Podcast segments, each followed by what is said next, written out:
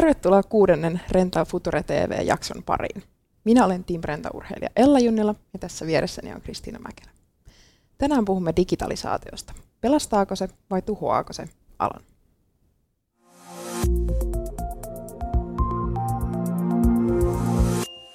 Tervetuloa minunkin puolestani.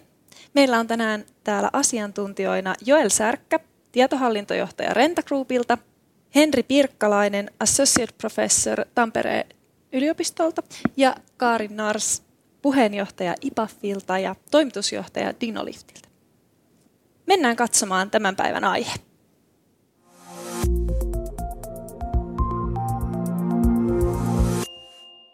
On sanottu, että rakentaminen on yksi vähiten digitalisoituneita toimialoja. Tämä asia on muuttumassa, paikoin jopa hyvin nopeasti. Nykyisin myös rakentamisen keskustelussa heitellään ilmoille hienoja termejä, kuten tekoäly, koneoppiminen, big data, asioiden internet, virtuaalitodellisuus ja lisätty todellisuus. Asiantuntijapiirien ulkopuolella ollaan eniten kiinnostuneita arjen todellisuudesta. Tekeekö etenevä digitalisaatio omasta työstä helpompaa, vaikeampaa vai kuten joku saattaa pelätä, jopa tarpeetonta?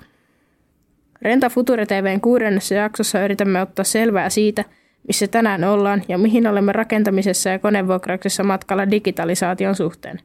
Onko käynnissä vallankumous vai hidas ja asteittainen kehitys? Aloitetaan muutamilla nopeilla lämmittelykysymyksillä, joilla päästään sisään tähän päivän aiheeseen. Niin nimetkää yksi sellainen asia digitalisaation ympäriltä, jota olette tällä viikolla miettinyt. Nyt tällä viikolla me ollaan, ollaan tätä vuoden loppuun kohden lähestymässä ja, ja, ja suunnitellaan ensi vuoden tekemistä, niin yksi iso asia omalla pöydän on ollut fokus, mikä meidän fokus digitalisaation osalta on. Valtavasti lähtöjä ja, ja mielenkiintoisia asioita, mutta, mutta missä fokus pitäisi olla ensi vuoden aikana on ollut mun pöydän? Voisin nimetä virtuaalitodellisuus, koska meillä oli just pari päivää sitten tutkimuspäivä virtuaalitodellisuudessa. Mielenkiintoista. Mainitsen omasta elämästä äl- älykello. Mun laturi on ka- kadoksissa ja mä en tiedä, miten hyvin mä nukun. Eli hirveä ongelma, mutta yritän pärjätä. No se on ää, ajatus, johon me kaikki varmasti pystytään samaistumaan. Ää, no jos teidän pitäisi nimetä yksi helppo ja tehokas digitalisaation keino tai ratkaisu, niin kuin semmoinen matalalla roikkuva hedelmä, ää, johon rakennusalan pitäisi tarttua, niin mikä se olisi?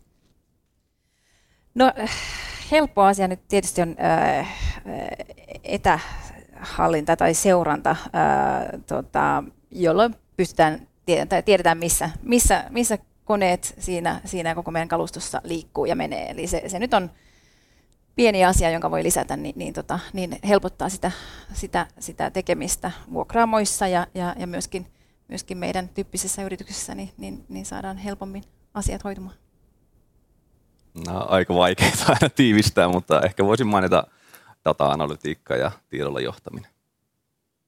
Kyllä, itsellä, mä en tiedä, onko se niin helppo, se on helppo sanoa, mutta läpinäkyvyyden lisääminen ää, työmaalla, jotta ymmärrettäisiin, mistä, mistä puhutaan ja, ja, ja, ja teknologiat keskustelisivat keskenään, eli läpinäkyvyyden lisääminen.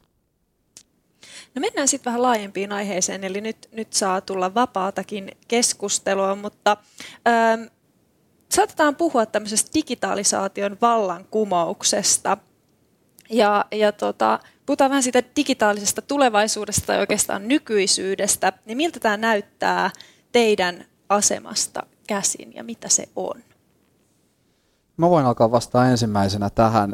Vallankumous itsessään tulee mieleen, että se on yhden yön aikana tapahtuva suuri muutos ja, ja, ja oman kokemuksen perusteella se ei ole näin. Me, me, me, meillä ei ole digiloikkaa, me, me, me ei loikita minnekään, meillä ei ole yhden yön aikaan tapahtuvaa vallankumousta, vaan tämä on valtavan pitkä prosessi, jossa, jossa otetaan valtavasti askelia, muutetaan toimintatapoja, tehdään uutta teknologiaa, sovitaan yhteisiä pelisääntöjä ja, ja, ja kaikki nämä valtava määrä yksittäisiä tapahtumia tulee sitten kollektiivisesti muovaamaan sitä meidän todellisuutta, joka, joka me jaetaan ja jossa me operoidaan. Eli, et mä, mä uskon itse, että meillä on pitkä prosessi ja me ollaan pitkän vuosia kestää vallankumouksen vielä suhteessa alkuvaiheessa, miettii, mitä kaikkea siellä voi, voi tulevaisuudessa olla, mutta, mutta mä en välttämättä digiloikkiin tai, tai yhden yön aikaan tapahtuvia vallankumouksia tämän asian osalta usko. Se olisi hienoa, jos olisikin asiat menisivät läpi yhden yön aikana, mutta tämä tuntuu pidemmältä prosessilta mun perspektiivistä. Joo, mä, mä, tota, mä olen samaa mieltä tuossa ja paljonhan käytetään sitä sanaa transformaatio ja sehän on semmoinen niin hidas transformaatio eli muutos. Ja, ja kyllähän se, se vaatii meiltä kaikilta äh, semmoista niin kuin muutosta, muuttumista ja niin kuin, äh, kehittymistä siinä, siinä, miten me tehdään äh, asioita arjessa – Meillä tällä hetkellä on se tilanne, että meillä on hyvin paljon eri järjestelmiä meidän, meidän yrityksessä ja, ja näitä pitää nyt sitten saada, näistä pitää saada luotua semmoinen keskenään keskusteleva ekosysteemi, joka, joka ikään kuin rikastaa sitä kaikkea dataa, mitä siellä on eri järjestelmissä. Eli pitää yhdistää niitä ja sehän tarkoittaa, että meidän pitää myöskin oppia hyödyntämään ja, ja tekemään asioita vähän eri tavalla, niin, niin mun mielestä äh, pitää lähteä aina sieltä, sieltä niin kuin tekemisestä, eli, eli mitä me halutaan saavuttaa, ja sitten se, se digitaalisuus sitten pitää meitä auttaa saavuttaa ne, ne, ne päämäärät. Ehkä jatkeena tuohon, mä teknologiaa käytän tutkijana vähän vierasta aina näitä sanoja vallankumous tai onko se sitten transformaatio, digitalisaatio. No mikä voisi olla parempi sana? No ehkä tässä päästään ehkä siihen, että jos mietitään just tässä, että tulee muutos siihen, miten tehdään työtä tällä hetkellä, ja jos otetaan huomioon, että parinkymmenen vuoden aikana on tapahtunut melkein toimialalla kuin toimialalla, että nyt on vaikeampi löytää tehtäviä, missä teknologia ei jollain lailla olisi läsnä, niin siinä mielessä ehkä voi ehkä olla oikeutettua käyttää sitten tämmöistä sanaa vallankumous tai transformaatio, vaikkakin ollaan alkutekijöissään, mutta, mutta ehkä siinä mielessä voidaan ehkä käyttää tota termiäkin. Joo. Äh, kuvasit, että tämä vallankumous ehkä perinteisessä mielessä, että se tapahtuu yön yli, niin millaisia tekijöitä siihen sen vallankumouksen taakse tarvitaan, että onko ne semmoisia lainsäädännöllisiä tekijöitä, lähteekö ne kuluttajista, millainen niin kuin vaikutus markkinoilla on, että mi- mistä se kokonaisuus koostuu teidän mielestä? Ja kuka on se alullepani? Mikä se alullepani on vaikea yksilöidä. Eh- ehkä ihmiset on, on mukavuuden halusia. Ihmiset haluaa että, että asiat on yksinkertaisia ja helppoja ja saatavilla. Ja, ja, ja mikä on helpompaa kuin suorittaa monet sun arkirutiineista sun älypuhelimen kautta. Kuinka usein me käydään enää pankissa tänään versus hoidetaan asiat puhelimen kautta. Kuinka usein me käydään enää varaamassa lomamatkat ää, aurinkomatkojen konttorista versus tilaamalla netistä. Et se on ehkä, ehkä taustalla, varmaan tutkija voi vielä kompata tähän, mutta on, on se ihmisluonne, joka, joka haluaa yksinkertaisuutta, haluaa, haluaa tehdä asiat helpoksi itselleen. Ja tämä sitten tarve näyttäytyy yhtiöiden tarjoamina palveluina. Mekin konevuokraamon lanserataan valtavasti digipalveluita, koska tämä on se suunta, mitä me nähdään, että ihmiset haluaa tehdä meidän kanssa. Olla meidän kanssa kanssakäymisessä, kommunikoida meidän kanssa ja, ja haluaa asioista läpinäkyvyypiä. Ehkä yksi, mikä korostuu monesti tälle varsinkin uudempien teknologioiden kanssa, että helposti lähdetään ajattelemaan se teknologia edellä, että, että mitä se teknologia mahdollistaa, mutta kyllähän jos katsoo mitä tahansa teknologiaa, sitä, että miten, miten käyttäjät, ihan kans, kansalaiset, työntekijät, miten ne hyödyntää, niin kyllähän se lähtee niistä konkreettista tarpeista, mitä käytännöstä tulee, eikä niinkään, että se teknologia ohjaisi. Tämä on ehkä monesti sellainen ongelmallisuus, mihin vähän liikaa juututaan, että okei, onko se nyt tekoälyä tai ohjelmistorobotteja tai lohkoketjuja tai virtuaalitodellisuutta. Mietitään vaan, että on, mitä tämä teknologia tekee ja voidaanko sitä käyttää, mutta pitäisi lähteä aina vaan enemmän sieltä käyttäjän näkökulmista. Joo, ja ehkä se, ehkä se tota, me kuitenkin me ollaan kaikki ihmisiä ja organisaatiossa on niin, niin tai yhtä monta ö, erilaista ihmisiä kuin on ihmisiä jotka, joilla on hyvin erilainen kyky tavallaan sisäistää ja, ja kiinnostus eri teknologioihin. Eli kyllähän juuri näin, että, että se, se niin lähtee siitä, mitä, mitä sen henkilön pitää saavuttaa ja, ja saada aikaiseksi. Ja, ja, ja sitten ehkä, ehkä se, se, se lisääntynyt tieto, joka, joka mm, tälle henkilölle ruutuun ilmestyy, niin, niin sen avullahan henkilö voi ehkä sitten oivaltaa, että okei, nyt mulla on tämä tieto, niin nyt mä voisin tämän tehdäkin helpommaksi minulle, että mä voisin tehdä mun työn tehokkaammin ja, ja nopeammin. Eli, eli, tota, eli silloinhan se, se ado, äh, adoptaatio, siis se, se niin kuin, että sitä adoptoidaan sitä uutta teknologiaa, niin menee nopeammin, kun se lähtee siitä henkilöstä liikkeelle. Onko tuo yhden esimerkin tähän? Mielestäni se, että pitää olla toki niin kuin konkreettisia näyttöjä, että mitä esimerkiksi joku uusi työtapa, uusi teknologia voi mahdollistaa, koska kyllähän jos me pelkästään aina kysytään ihmisiltä, että mitä ne tar- tarvii, niin mehän aina vaan oikeastaan tiedetään, mitä, mikä on meille ilmiselvää, mutta vähän niin kuin kun tuli autot markkinoille tai tuli äly, e, ensimmäiset älypuhelimet tai ylipäänsä tekstiviestit, eihän me ymmärretty, että mitä hyötyä niistä voi olla ja yhtäkkiä niin kuin miten ihmiset kommunikoi muuttui totaalisesti. Ja sen jälkeen vasta pystyy alkaa miettiä, että hei, voisiko tällä olla jotain työkäyttöä tai muuta. Että siinä mielessä pitää ehkä olla joku näköinen sellainen kombinaatio, että konkreettinen tarve, on se sitten liiketoiminnallinen ongelma tai joku, mutta samalla jotain niin kuin esimerkkejä, jotain ehkä ryhmiä tai ihmisiä, teknologiaa, tämmöisiä kokeilijoita, jotka on vähän etukenossa hamuamassa, että mitä uutta me voitaisiin tehdä. Mun mielestä ehkä muuto, muuto ei mun oikein kehittymistä tapahdu, jos ei ole semmoista tietynlaista uskallusta kyllä, testata kyllä. uutta. Ja tuossa käytännön esimerkki, jos käytetään meidän konevuokraamisen prosesseja ja dinoja, esimerkiksi meidän asiakkailla oli tarve ensin, että haluaa tietää paljon niiden dinot maksaa vuokralla per, per päivä, haluaa tietää missä ne on ja käyttääkö he näitä dinoja vai makaako ne työmaalla käyttämättömänä. Me rakennettiin tähän kyvykkyys. Me kerrotaan paljon se maksaa, missä se on se käytössä ja mahdollisuus palauttaa se. Sitten tulee meille takaisin kotiin. Me ymmärrettiin, että alkuvaiheessa meidän kaverit menee kynän paperin kanssa tarkistamaan koneita. Hetkinen hei, meidän pitää rakentaa tähän mm. palautustarkistusprosessi. Okei, sitten menee huoltoprosessi.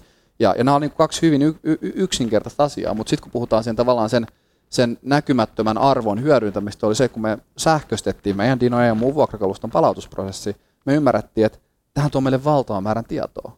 Me tiedetään, missä meidän koneet odottaa tarkistuksia, kauan meillä kestää tarkistaa, paljon niistä tulee meille kuluja, paljon meidän pitää niitä pestä.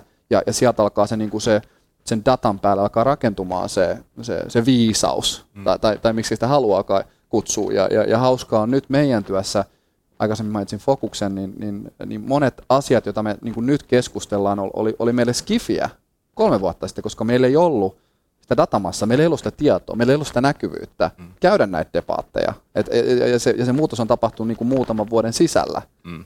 Et se on mielenkiintoinen nähdä, kuinka paljon tämä tulee kiihtymään, tämä transformaatio me, me, meidän, meidän toimialalla ja yleensäkin. Mm. Voiko ottaa vielä yhden esimerkin tuolle teknologian puolelta? mun mielestä toi se tahti, millä asiat kehittyy, mm. se on välillä jopa niin kuin pöyristyttävää niin kuin seurata vierestä. Paljon ollaan esimerkiksi niin kuin virtuaalitodellisuuden parissa, niin kuin parikymmentä vuotta sitten se oli just tietty nämä Gartnerin hypekäyrät, että ennusteet, että milloin se iskee läpi tässä teknologia. Se oli jo parikymmentä vuotta sitten siellä Gartnerin käyrällä, ysi, ehkä aikaisemmin 95 tai jotain jo, että tämä on tuloillaan. Mutta toisaalta kuitenkin vasta ehkä niin kuin viimeisen viiden vuoden aikana on tapahtunut sitten ne teknologiset mahdollistajat, että siinä alkaa prosessointitehot ja muut alkaa ergonomia ja muuto, että sillä, et, ja toki niin kuin internetyhteydet, 4 5G, muut, mitkä mahdollistaa, että me voidaan vihdoinkin hyödyntää sitä, mutta ihmisten asenteet ja näkökulmat niihin teknologioihin tulee yleensä melkein järjestään tosi paljon niin kuin viiveellä. Että se on mun tosi vaikea niin kuin ihan jo tutkijaporukan kanssa koko ajan pysyä kartalla, että hei, että nyt mitä tulee Applelta vaikka kohta, tai esimerkiksi mitä niin kuin uusimmat iPhoneit mahdollistaa. Mm. Ne on ihan niin kuin välillä pöyristetty, että eikö taas semmoista työtä, että mitä pari vuotta sitten niin kuin tehtiin manuaalisesti, mm. tässä oli niin kuin iso konsulttiliiketoimintaa ja nyt mm. tätä automatisoitu. Nyt tämä voisi tehdä 3D-mallinnusta niin kuin lennosta. Mitä ihmettä? Ja. Ja. siinä on vaikea pysyä välillä mukana. Siinä. On, ja ei, ei ihmiset pysy siinä perässä. Meillä on kyvykkyys laittaa virtuaaliset päähän ja mennä katsomaan, miltä työmaatilat näyttää. voit mennä katsomaan, miltä näyttää virtuaaliset päällä, kävellä työmaan sisällä, työmaatilojen sisällä sosiaalitilat 25, toimistot 50 hengelle. Mutta kuinka suuri osa me käydään keskustelut virtuaalitodellisuudessa versus kuinka usein me lähdetään pohjapiirroksessa pdf-nä, kun molemmat on mahdollisia. Me edelleen puhutaan pohjakuvista ja pdfistä, vaikka virtuaalitodellisuus on olemassa. Se, se, se teknologia ei ole se pullonkaula niissä kyvykkyyksissä. Niin, joo. Mutta yksi ö, ehkä pullonkaula, joka on, on, on tota, lainsäädäntö, koska sen huomaa, että, että, että se, on, se on, teknologia kehittyy niin nopeasti, että lainsäädäntöhän ei pysy perässä ja, ja, ja sitten ihmetellään, että hetkinen, että mi, mi, mi, mitä tässä nyt tapahtuu ja, ja, ja tota, ei, edes, ei edes tavallaan tiedetä silloin, kun se, se lainsäädäntö, kun sitä valmistetaan ja sitten kun se tulee voimaan, niin se on jo vanhentunut monessa esimerkiksi. Tai jopa, että lainsäädäntö muuttaa sitten, miten voidaan minkälaiset pelisäännöt on, eli jotain yksityisen, yksityisyyden suoja, GDPR, niin kuin vaikka henkilön oman datan säilymisen ehdot sun muut, ja yhtäkkiä niin kuin pitääkin olla, että ennen ollaan tehty asioita näin, mutta yhtäkkiä pitää muuttaa toimintatapaa, koska GDPR esimerkiksi pakottaa siihen, että kyllä sitä niin kuin, jotenkin tuntuu, että sitä pitää olla koko ajan niin kuin hereillä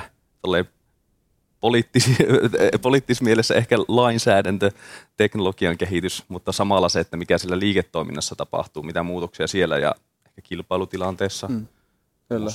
On, ja tuo GDPR on mielenkiintoinen siinä, kun renta kasvaa Pohjois-Euroopassa tällä hetkellä. Mä oon katsomaan, puhutaan vaikka yksityisen suojasta, data protectionista, GDPRstä. Me, me operoidaan eri todellisuudessa Euroopassa kuin mitä Pohjois-Amerikassa kuin mitä esimerkiksi Kiinassa. Näillä on kaikilla, tai Venäjällä, kaikilla on omat ö, säädöksensä.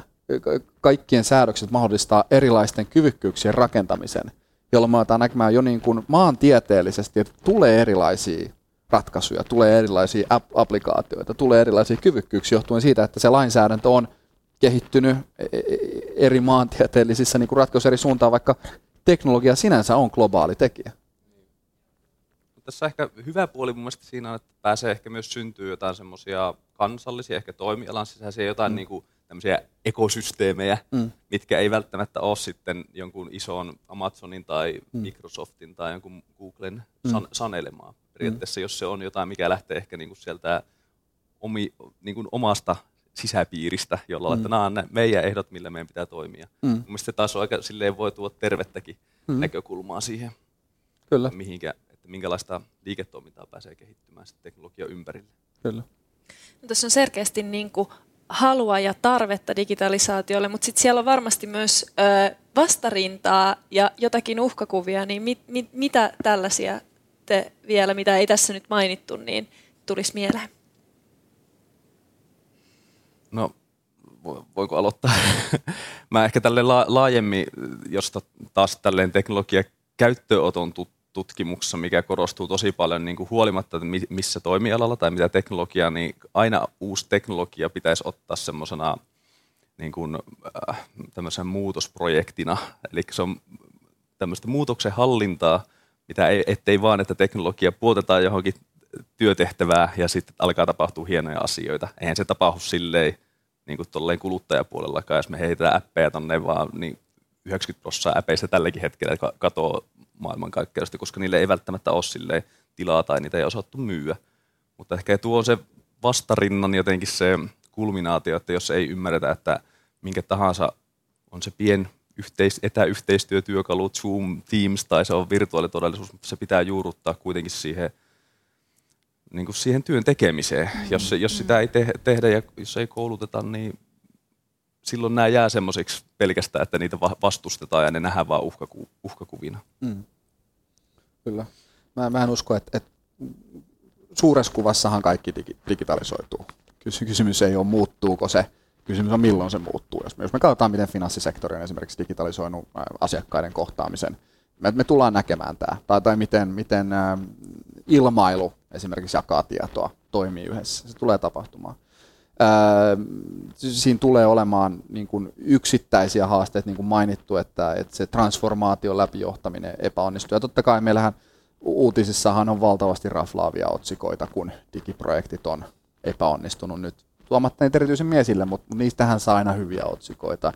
Ja jälleen niin kuin digihanke kaatui ja, ja miljardia meni hukkaan ja, ja, ja, ja toimitusjohtaja meni vaihtoon näitähän on, mutta mut, mut se, niinku se, mä näen, että se niinku suuri muuva voima siellä taustalla menee vääjäämättä, vääjäämättä läpi, mutta mut ihan varmaan on epäonnistumisia uusien kyvykkyyksien rakentamisessa tulee kommervenkkejä, mutta mut, mä, en näe, että niinku suuressa kuvassa olisi joku semmoinen, joka pysäyttäisi tämän muutoksen. Mm, no onko jotakin kuitenkin sellaista, mikä ei muutu rakennusalalla? Mä uskon, että ainakaan niin, työkoneita ei, ei kyllä ihan nopeasti tulosteta tuolla, tuolla työmaalla. Niin.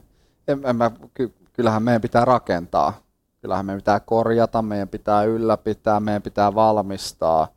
En, en mä usko, ehkä yksityiskohdat muuttuu, mutta, mutta tota, niin, siis, siis prosessit muuttuu, mutta, mutta tota, lopputuloksen pitää olla laadukas ja siinä ehkä, siinä ehkä tota, miettii äh, luonnonvarojen käyttöä tehokkaasti ja, ja energiatehokkaasti, niin kyllähän meidän täytyy niin kun, äh, rakentamisen laadunhan pitää parantua kyllä, se, se, se työn jälki siellä.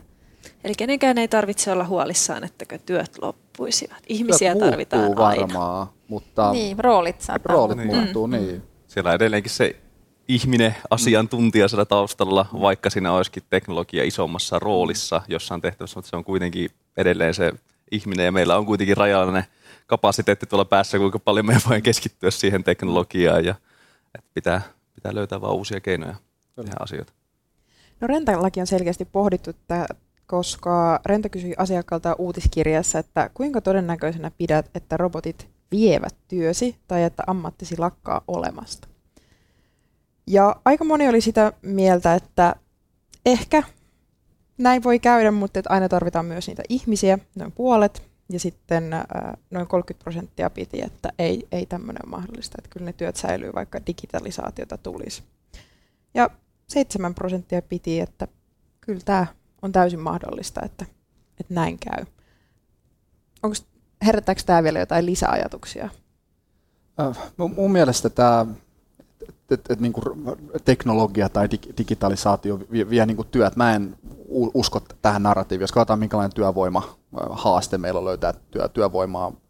Et, työ, työn kuvat muuttuu. Toimenkuvat muuttuu, teknologia tulee osaksi sitä työn suorittamista, mutta mä en jaksa uskoa tähän narratiiviin, että se työ niin kuin lakkaisi olemasta, että me ei tehtäisi enää sitä työtä, että me ei enää valmistettaisi, me ei enää, me ei enää tavallaan tehtäisi kaikkea sitä, mitä me ihmiset, ihmiset tehdään. Se, se, se työ ottaa eri muotoja.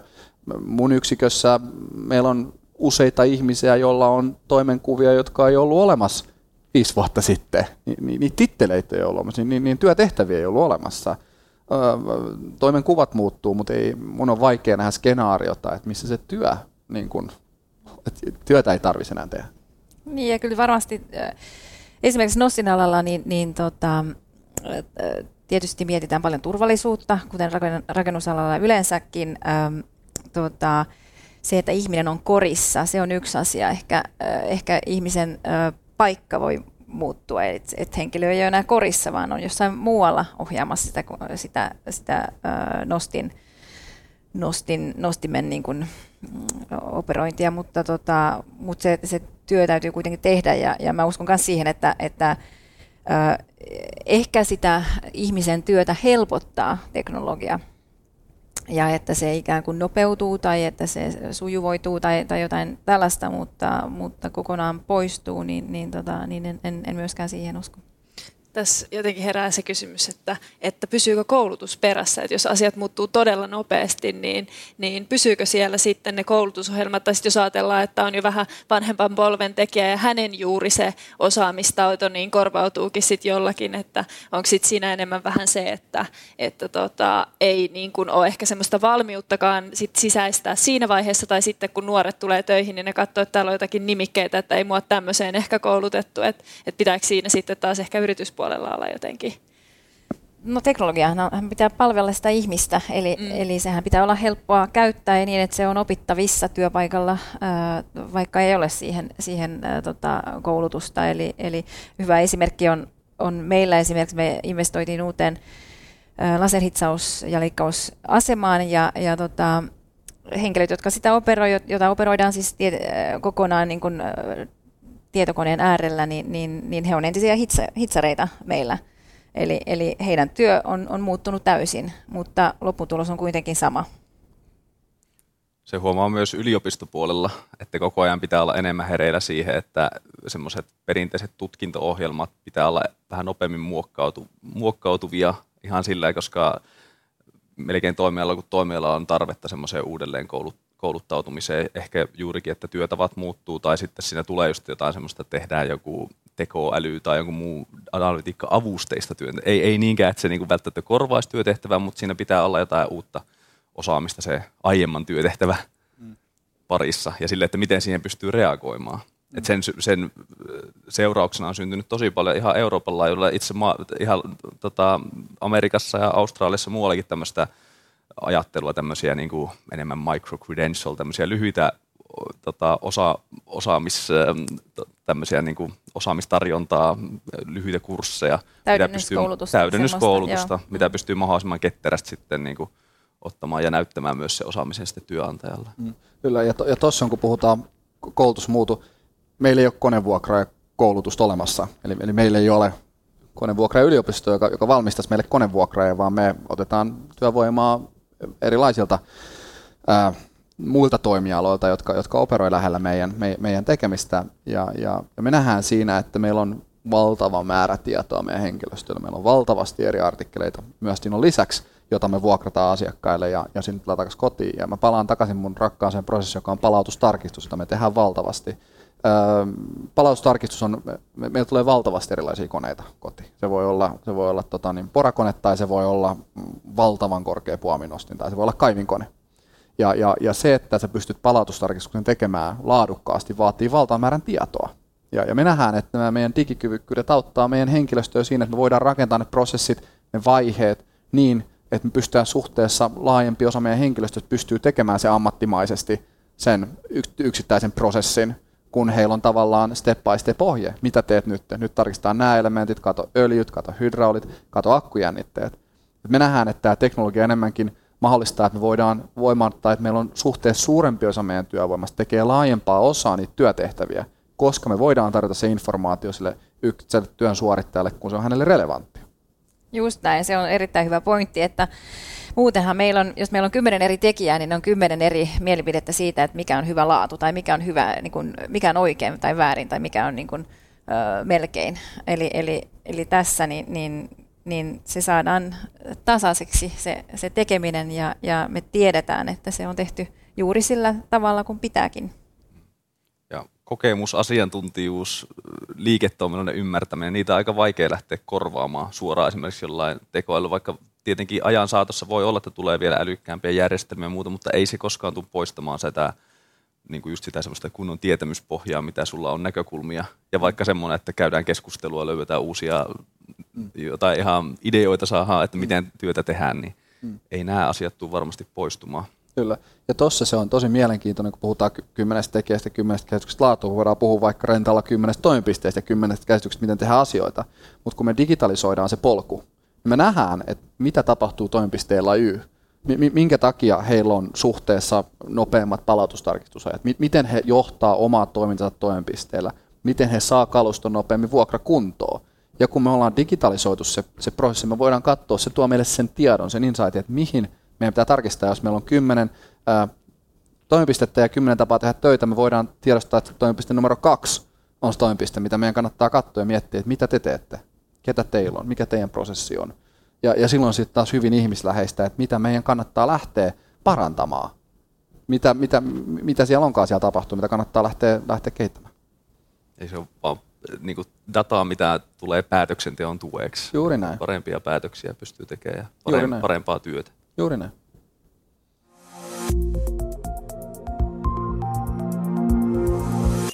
Jos koetettaisiin vähän optimoida, niin miten vältetään se, ettei myöskään ylioptimoida ja tehdään prosesseista siten herkkiä häiriöille? Meillä on varmaan globaalit toimitusketjut, varmaan Tino edustaja voi spekuloida tätä. Niin, siis tota, äh, kyllähän meidän kaikkien niin kuin intressissä on se, että, että kaikki tieto ja tavara ja ihmiset on oikeassa paikassa oikeaan aikaan ja, ja sitähän me, me, me kaikki siihen pyritään. Ja, ja tota, tämä on, on, on kyllä ollut, ollut semmoista aikaa, jolloin on, on, on jouduttu ikään kuin, tai varmaan on, on niin kuin opittu ää, paljon viimeisen parin kolmen vuoden aikana ää, sitä, että tota, miten meidän kannattaa tavallaan niin kuin, ää, yhteistyössä ää, ihmiset ja, ja järjestelmät ja, ja kaikki ää, tota, toimia, että, että saadaan että et, et saadaan se tavara oikeaan aikaan, oikeaan paikkaan. Eli, eli tota, mutta tässähän on niin meidän näkökulmassa, niin, niin, niin kyllähän tässä on, on ää, tilanne se, että, että meillä on niin valtavasti tietoa, mutta se täytyy vaan ikään kuin saada siirtymään järjestelmien välillä ja, ja, ja välillä myöskin ihminen ymmärtämään, että mitä se, mitä se minulle tarkoittaa. Ää, tota, niin, niin, niin silloin, silloin siinä, siinä saadaan optimointia tehtyä ja, ja jatkuvaa parannusta pienin askelin. Kyllä, se, se on se, mitä, mitä me nähtiin, koska meidän koneoppimismallit ja meidän toiminnan optimointi perustuu historian kattomiseen. Ja, ja siinähän korona oli aika mielenkiintoinen poikkeama, koska ei meillä ole kirjoitettu historia, mitä tapahtuu, kun tulee globaali pandemia, miten se vaikuttaa meidän tekemiseen, miten se vaikuttaa meidän prosesseihin, miten se vaikuttaa meidän käyttäytymiseen. Et, et siinä meidän niin kun, suhteellisen hyvin hiottu, hiottu prosessi vähän niin tippui tyhjän päälle, koska me katsottiin tilannetta vuosi sitten ja tämä näyttää erilaiselta. Mi- mi- mitä nyt? Ja voin kuvitella, että miten globaaleissa toimintaketjuissa vaikutus on ollut kymmenkertainen tai, tai satakertainen, koska useinhan meidän mallit perustuu siihen, että me katsotaan, miten me ollaan suoriuduttu historiassa ja me tehdään analyysi sen perusteella, miltä tulevaisuus näyttää sinne vähän maustetta sekaan. Et se on ollut, korona on ollut mielenkiintoinen oppimisketju tai oppimisvaihe digitalisaation näkökulmasta. Niin ja kyllähän me ollaan jouduttu menemään tässä, tässä nimenomaan, kun on ollut tämmöinen ennennäkemätön, tilanne, niin, niin jouduttiin menemään takaisin äh, kynään ja paperiin ja, ja Exceleihin ja, ja se oli niin kuin aika moista äh, härdelliä siinä, siinä, kunnes taas ikään kuin opittiin, se oli meidän niin sanottu uusi normaali, eli, eli pystyttiin siinä niin kuin, äh, tilanteessa, mm, kaostilanteessa sitten kehittymään. Ja, ja, ja nythän meillä on tai monessa tai organisaatioissa ää, tota, globaalisti, niin meillähän kaikilla on erittäin hyvä tämmöinen ikään kuin kyky muuttaa tai parempi kyky muuttua ja, ja ikään kuin kehittyä tämmöisissä ennen, ennen kokemattomissa tilanteissa. Mulla oli tota, mun kurssilla pitämässä vierailua tänne Moilasen Jarkko, joka tekee paljon tämmöistä datamonetisaatio arvonluonti datan kautta ekosysteemitutkimusta. Hänellä tuli hyviä esimerkkejä just tästä, että no, osittain ei nyt Jarkko, jos katsoo tätä jaksoa, että ei ne ollut mun mielipiteitä, mutta niistä johdettuja ajatuksia, että jos ajatellaan muutama vuosi sitten, että oli monesti ongelmallista, että mistä saadaan jotain järkevää dataa kerättyä, onko se jostain sensoreista, muista, mistä sitä kanavoida, ja monesti oli ehkä niin kuin ongelmallista, että ne rajapinnat ei ole auki, meistä dataa saadaan, mutta sitten kun niitä rajapintoja ollaan saatu auki, niin nykyään se ongelma on monesti enemmän siinä, että sitä dataa on naurettavan paljon, semmoista enemmän sitä dataa joutumaa, että se mikä jo halpaa ylläpitää, säästää jossain, että odotetaan vaan, että se kumuloituu ja siitä on jotain hyötyä. Että tämähän on se pahin skenaario toisaalta, jos ei ole sitä liiketoiminnallista näkökulmaa siihen, miksi me sitä dataa kerrytetään. Eli että siinä just se, ehkä se ongelmallisuus just, että jos se liiketoiminnan ajattelu ei kohtaa tai ennako, ole ennen sitä datan keruuvaihetta, ettei tule sellaista säilytään mieletön määrä kumuloidaan dataa, mutta ei kuitenkaan välttämättä tehdä sitten sen pohjalta mitään optimointeja. Niin ja tässä, tässähän sitten tullaan takaisin siihen, että se tärkein asia on se, että organisaatiossa ymmärretään, mihin me ollaan, mitä me halutaan saavuttaa, mitä me halutaan ikään kuin, mikä se meidän tavoite on tämän kaiken datan keräämisellä, mikä on se ikään kuin visio ja mitä, ketä me niin kuin halutaanko palvella asiakasta paremmin, niin kuin mi, mi, miksi, ja sitten lähdetään ikään kuin taaksepäin ja, ja tota, katsotaan, että millä tavalla tämä data voi auttaa meitä sitten – saavuttamaan sen. No millä tavalla sitten, äh, jos ajatellaan sellaisia aloja, jotka on fyysisesti, konkreettisesti tässä maailmassa, joita ei voi sinne verkkoon ehkä heittää, kuten vaikka logistiikka, niin miten niiden digitalisaatiota voitaisiin edistää? Pitääkö sitä edistää? Millaisia hyötyjä siitä voisi olla? Logistiikkahan on, on digitalisaation näkökulmasta valtavan mielenkiintoinen ää, tavallaan prosessi. Sulla on eri kokoisia Äh, siirrettäviä tavaroita ja ne haluaa pisteestä A pisteeseen B ja, ja sulla on tietyt niin kuin, transportaatiokyvykkyydet. Et sehän on niin kuin, valtavan mielenkiintoinen se, se, se, niin kuin, se, sen optimointi ja, ja miten se rakennetaan, mut, mut, ja, ja, ja miten varastot toimii ja miten varastot automatisoidaan ja, ja miten ne toimitusketjut optimoidaan. Sie, siellä on niin kuin valtavasti ja valtavia tota niin, kehitysaskeleita on, on otettu logistiikan saralla. Ähm, et mä niin näen, että logistiikassa se, se on paljon hyödynnettävää. Digitalisaatio osalta se on myös osa-alue, missä me konevuokraamot voitaisiin olla paljon paljon parempia sen, sen logistisen ketjun optimoimisessa, mutta siinäkin se digikyvykkyys, se koneoppiminen on tukeva elementti, joka auttaa sen työn johtamisessa, koska se työ pitää silti jonkun tehdä. Ja aina sitten kuitenkin tulee näitä yllättäviä tilanteita, kuten kuten joku rahtilaiva, joka on sitten poikittain kanavassa, joka sitten, jossa sitten taas ratkaistaan manuaalisesti niitä ongelmia. Hmm. Mutta mut siinäkin, jos miettii digitalisaatiota, kun tämä epäonninen rahtelava pääty poikittain sinne kanavaan, mikäli meillä ei olisi ollut digikyvykkyyksiä, mikäli me ei oltuisi tiedetty reaaliajassa, mitä tavaraa meillä on menossa, missä vaiheessa, minkä tyylistä, jos se olisi ollut paperilla ja kynällä ja olisi alettu sähkeitä lähettelemään tai, tai, tai puheluita, niin todennäköisesti se, se, se, se poikkeama olisi ollut vielä, vielä suurempi.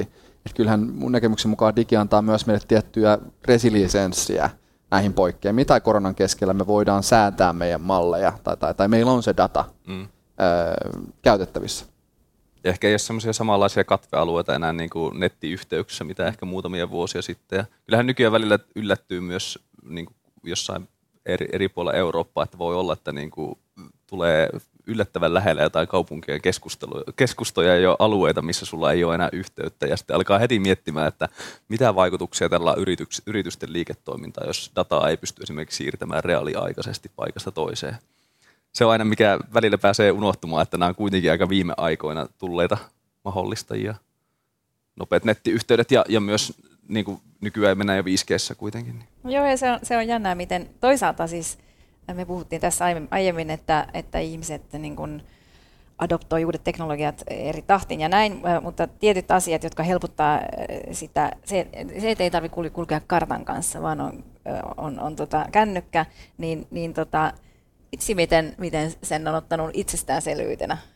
Lähtee siis paikkaan kuin paikkaan ilman, että on hetkeäkään miettiä, että tarviiko sinne ottaa paperikarttaan mukaan ja sitten ollaan siellä hetkinen, ei lataudu, minne me nyt on menossa, ei ole osoitetta, ei ole yhtään mitään ja, ja tota, sitten taas mm. perusasioiden äärellä. Mm. Siitä on hyvä, hyviä esimerkkejä, että meillä on niin erilaisia käyttäjiä juuri, semmoista, ketkä on etunojassa ottamassa tämmöisiä käyttöjä, jotka ehkä niin kuin on myös semmoisia, mikä on semmoinen su, suomenkielinen sana, tänne lead user, että se vähän niin kuin näyttää esimerkkiä muille ja muut niin kuin alkaa seuraamaan sitä esimerkkiä ja sitten pikkuhiljaa alkaa tapahtua jotain isommassa massassa, että hei, että tästä tuleekin toimintatapa. Mutta samalla, että sitten kun ehkä just monesti tulee ongelmalla teknologian parissa sille, että jos me ollaan täysin siinä kiinni, niin joku navigointi esimerkiksi, se huomaa, että pääkopan sisällä tapahtuu hyvin paljon vähemmän prosessointia siitä, että mihin sä liikuit. Että jos sun pitää niin kuin mennä takaisin se sama reitti, minkä sä menit navigaattorin avulla, sä ulkomailla esimerkiksi, niin sulla voi olla, että sä, sulla ei jäänyt mitään sinne päähän Eli siinä mielessä mun mielestä työtehtäviä aina hyvä semmoinen ehkä muistisääntö, että jos on sellainen tehtävä, mistä pitää jäädä selkeitä muistikuvat, se ei ole semmoinen pelkästään semmoinen rutiiniomainen juttu, että hoida tämä, niin silloin ei kannata ehkä aina automatisoidakaan liian pitkälle, että siellä tulee jotain semmoista prosessointia sitten niin kuin pääkopan sisällä, ettei käy sille, että me vaan suoritetaan joku, liikutaan tolleen, mutta sitten jos meillä on vaan se kartta, niin me ei enää pystytäkään sitä pelkän kartan pohjalta sitten navigoimaan se on ekstra tasapaino ollut teknologian kanssa. Te tuossa mainitsitte, että tosiaan tämä globaali pandemia toi vähän muutosta digitalisaatioon ja että miten prosessit toimii, niin mitkä oli teidän semmoisia lemppariloikkia tähän digitalisaatioon tai ju, muutoksia siihen prosesseihin, jotka tämän niin kuin, pandemian aikana tapahtui. Ja nyt ei tarvi olla mitään erittäin fiksua. Musta olisi kiva vaan kuulla, että semmoisia yllättäviä, että mitkä sitten syntyi tästä Kyllä. tilanteesta. Tämä siis alalla kuin alalla, okei, tämä etä, etätyöskentelyhän tuli niin kuin to, tosi niin kuin iso rooli, ja se on ehkä aika oli hyvä, että, että oikeasti meillä on, maho, meillä on tarpeeksi sitä, niitä erilaisia tuoteperheitä sun muuta ja teknologia, mikä voidaan ottaa käyttöön, mutta kyllä meillä se tuli niin kuin konkreettisesti arjessa, että me oltiin aina mietitty, että mikä se virtuaalitodellisuuden niin kuin hyöty on konkreettisesti. Ja me nähtiin sitten pandemian myötä, että se monikäyttäjyys, meillä on sama jaettu tila niin sille ei ole, se, se pääsee helposti niin kuin unohtumaan, kun me voidaan nähdä naamatusta. Mutta sitten kun yhtäkkiä ei voijakaan nähdä, että meillä on tämä jaettu tila, meillä on eleet, ilmeet, meillä on, jos te, te voitte käydä samaan aikaan keskustelua, kun me käydään keskustelua, niin me alettiin pitää palavereita virtuaalitodellisuus. Siinä just sopivasti tuli semmoisia applikaatioita metaan puolelta ja pari niin suomalaisiakin toimittajia, jotka tarjoavat tämmöisiä monikäyttäjäympäristöjä, että sulla on ne lasit päässä. Mutta se, että meillä on se jaettu tila, ohjaimet voi laittaa pois, sormet träkkäytyy, meillä on periaatteessa kehonkieli, meillä on kaikki saatavilla, te voitte käydä samaan aikaan keskustelua me. Niin se oli semmoinen todella iso, niin kuin, koki, että nyt ollaan jonkun ison äärellä, mikä ei kuitenkaan vielä realisoidu ehkä niin kuin työelämässä tai tutkimuspuolella, tietotyössä laajasti, mutta sen tietää, että sillä tulee olemaan tosi iso rooli myös silloin, kun meillä on tämä naamatusten mahdollisuus, koska meidän tiimi tässä pari viikkoa sitten pyyti, että kun me alettiin näkemään tässä päästä takaisin toimistolle, pystyttiin näkemään ideoimaan, mutta ne, että hei, kun me ideoidaan, niin pidetään aina silloin tällöin VRS. Eli tuli toive, että pidetään, koska se on erilainen, vähän pelillistetty tapa, mikä aktivoi vähän eri lailla luovuutta. Niin se oli mun semmoinen, että se ei ole vaan niin kuin vaihtoehto, mutta se voi olla myös uudenlainen tapa tehdä. Se oli yksi semmoinen mm. Konkreettinen esimerkki. Kyllä. Kyllä. Me, me, me nähtiin siinä, kun se pandemiavaihe alkoi, että, että me nähtiin aika niin kuin, radikaali lisä meidän sovelluksissa, joita me kohdistaa meidän, tai kohdistaa rakennettu asiakkaiden käyttöön. Nähtiin siinä aika korkea nousu, ja me kanssa nähtiin aika korkea nousu noissa virtuaalipalveluissa, Teamsin käytössä, hyvin klassinen työkalu.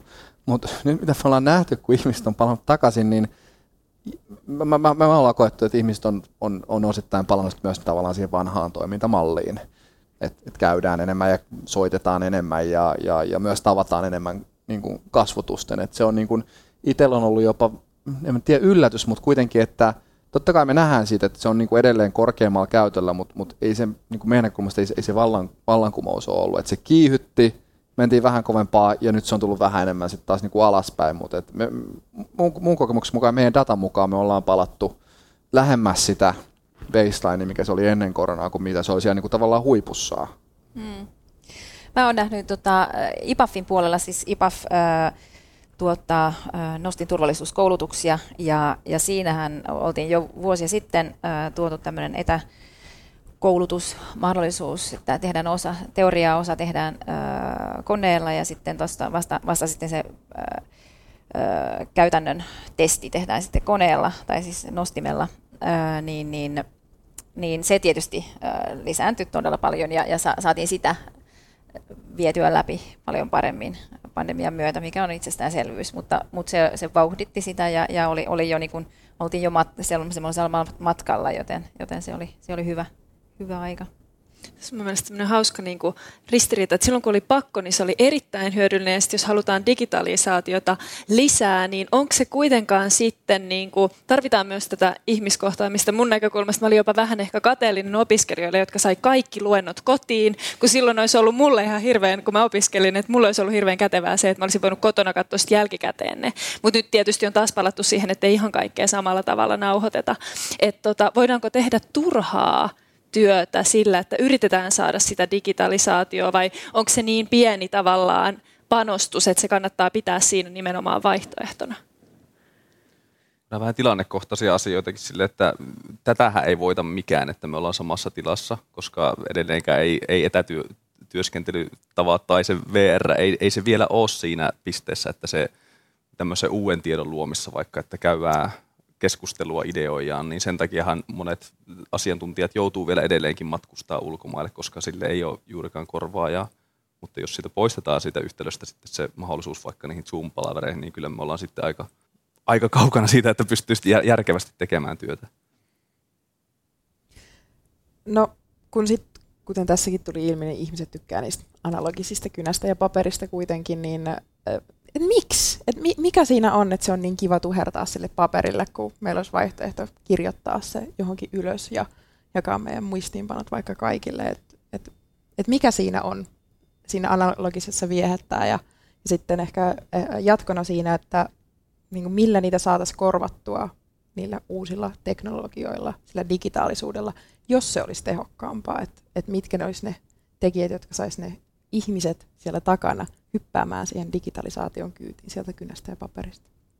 Kyllä se on osa sitä äh, ihmisyyttä, että, että piirretään ja, ja, ja ikään kuin se silmä-sormi-koordinaatiohan on yksi semmoinen hyvin varhain opittu kyky äh, lapsella. Ja, ja tota, ja, Mutta kyllähän Kyllä ehkä se, se hyötyhän siitä, että se tehdään digitaalisesti on se, että me saadaan jäsenneltyä ja me, saadaan, me löydetään ne muistiinpanot myöhemmin. Eli, ja semmoisia laitteitahan on jo, että sä piirrät ja, ja sitten sä, sä tallennat sen pilveen, eli, eli voit jakaa. Eli, eli molemmat on, on niin kuin, mä, mä tykkään paljon siitä, että, että pystyy käsin kirjoittamaan tarvittaessa – mutta että mä, mä löydän sen jälkeenpäin, koska kyllä mulla on noita vihkoja tuossa rivissä kotona ja, ja tota, emme niitä koskaan katso, mutta siellä varmaan on hyvin paljon erittäin mielenkiintoisia muistiinpanoja vuosien saatosta.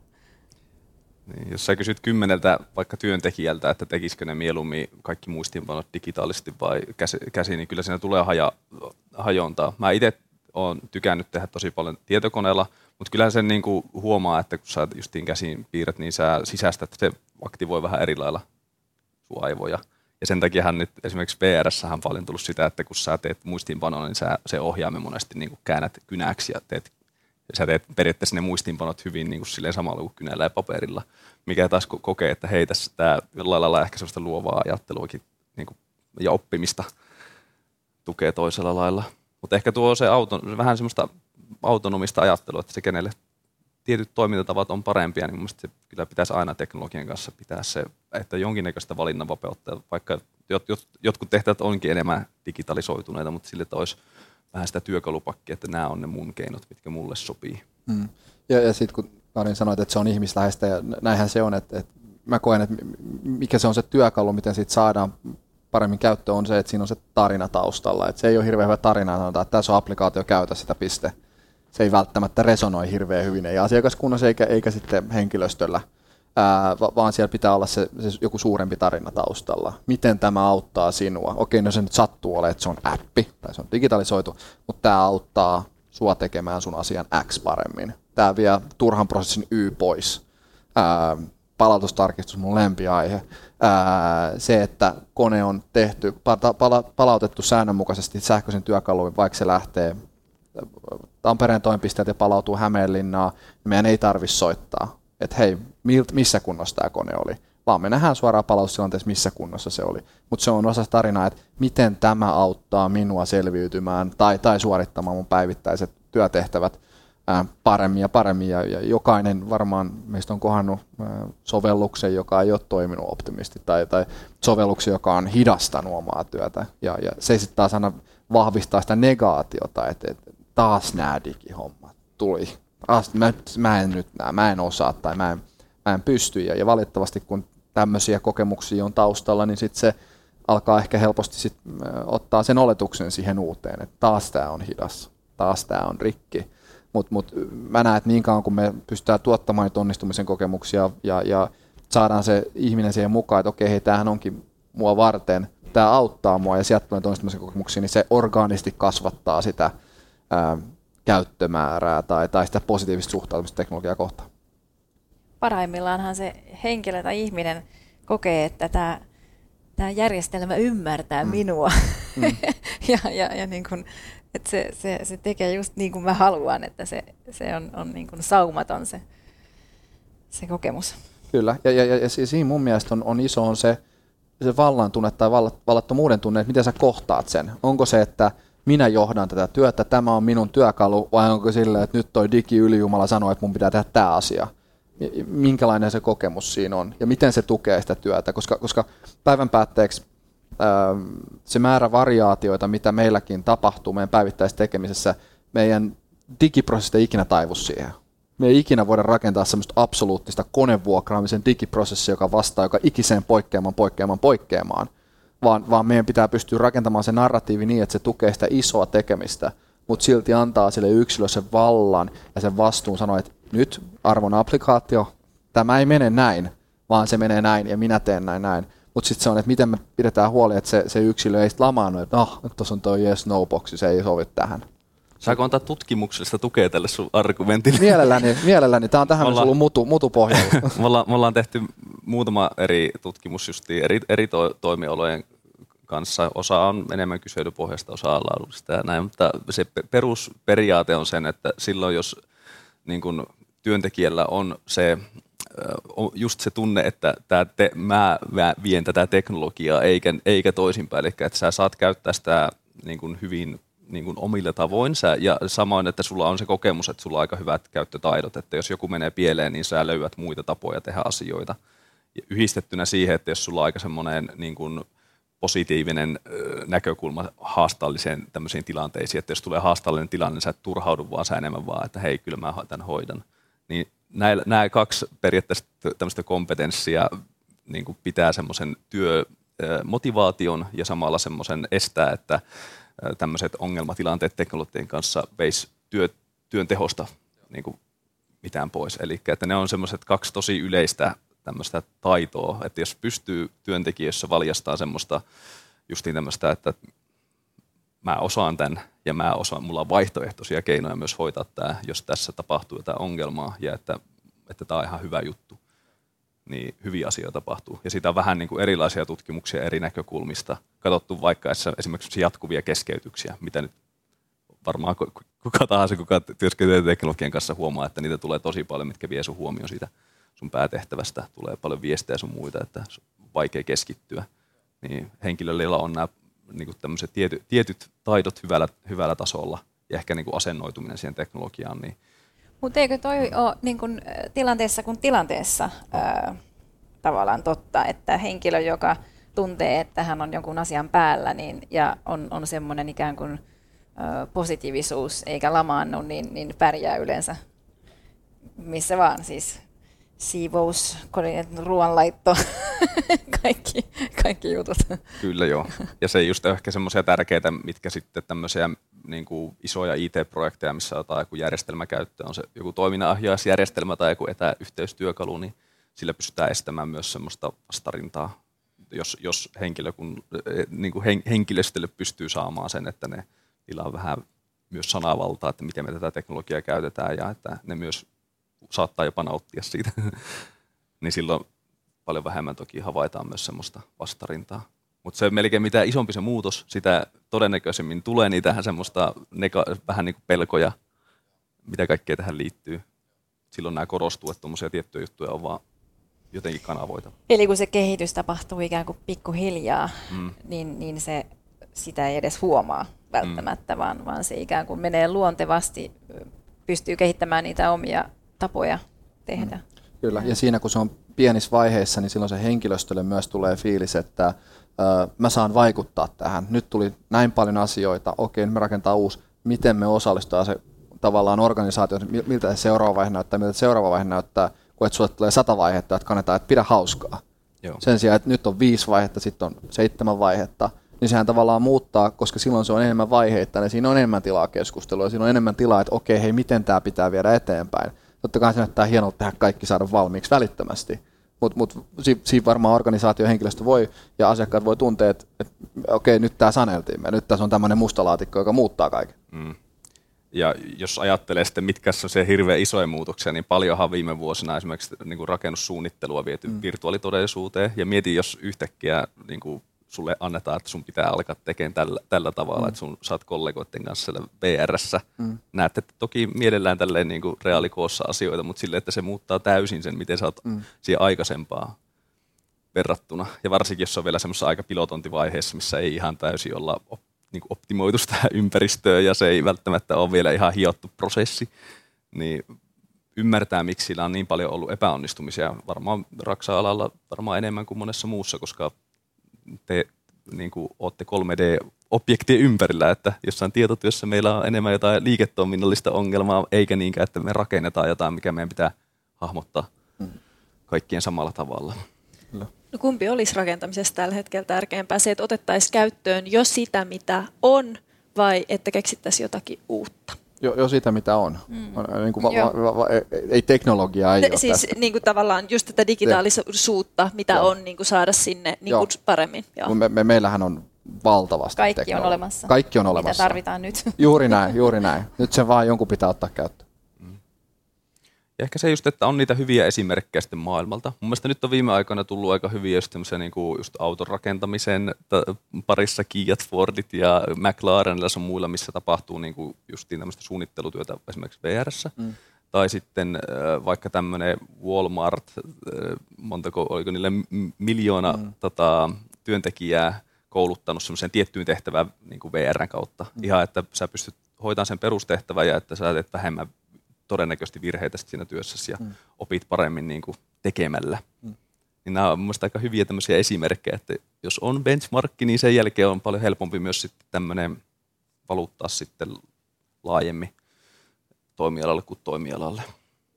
Nyt me ollaan käyty hienosti hyvin laajasti läpi tätä, niin otetaan tämmöinen vielä tämmöinen yhteenvetokierros tähän loppuun, että mikä olisi teistä niitä tärkeimpiä pointteja, mitä mitä ehkä vahviten jäi mieleen tai haluaisitte vahvitin vielä korostaa näin lopuksi? Kuka haluaa aloittaa?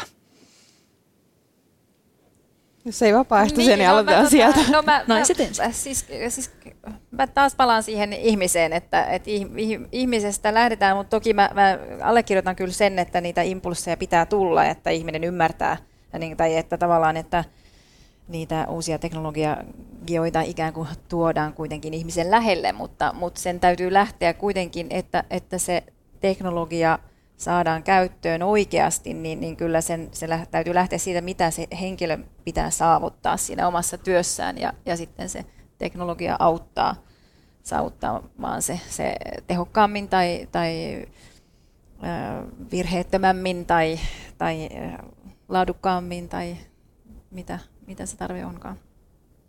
Kyllä mä oon ihan samoilla, samoilla linjoilla, että teknologia on, on huono, huono isäntä, mutta, mutta, mutta hy, hyvä renki.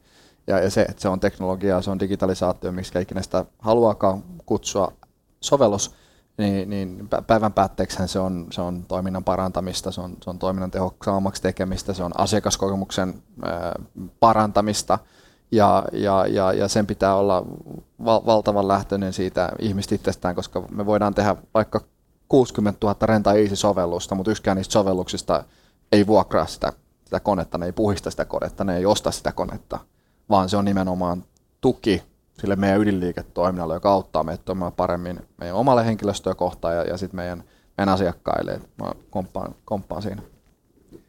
Tylsästi komppaan näitä kanssa. Että se ihmiskeskeisyys siinä, eli että mitä sillä teknologialla haetaan, ja kyllähän se käyttöotto, se joko kaatuu tai se onnistuu siinä, että ihmiset ottaa sen teknologian käyttöön ja omakseen ja myös muovaa niitä toimintatapoja. Sehän on yleensä aika tyypillistä myös, että se, mihinkä, miten sitä alun perin ajateltu teknologia hyödyntävän, niin käytössä se lähtee johonkin eri suuntaan. Vaikka jotkut tekstiviestit tai muu, että ei ajateltu, että se muovaa niin kuin, miten ihmiset kommunikoi. Kyllä se sitä ihmisestä on kiinni. Kiitos tästä keskustelusta.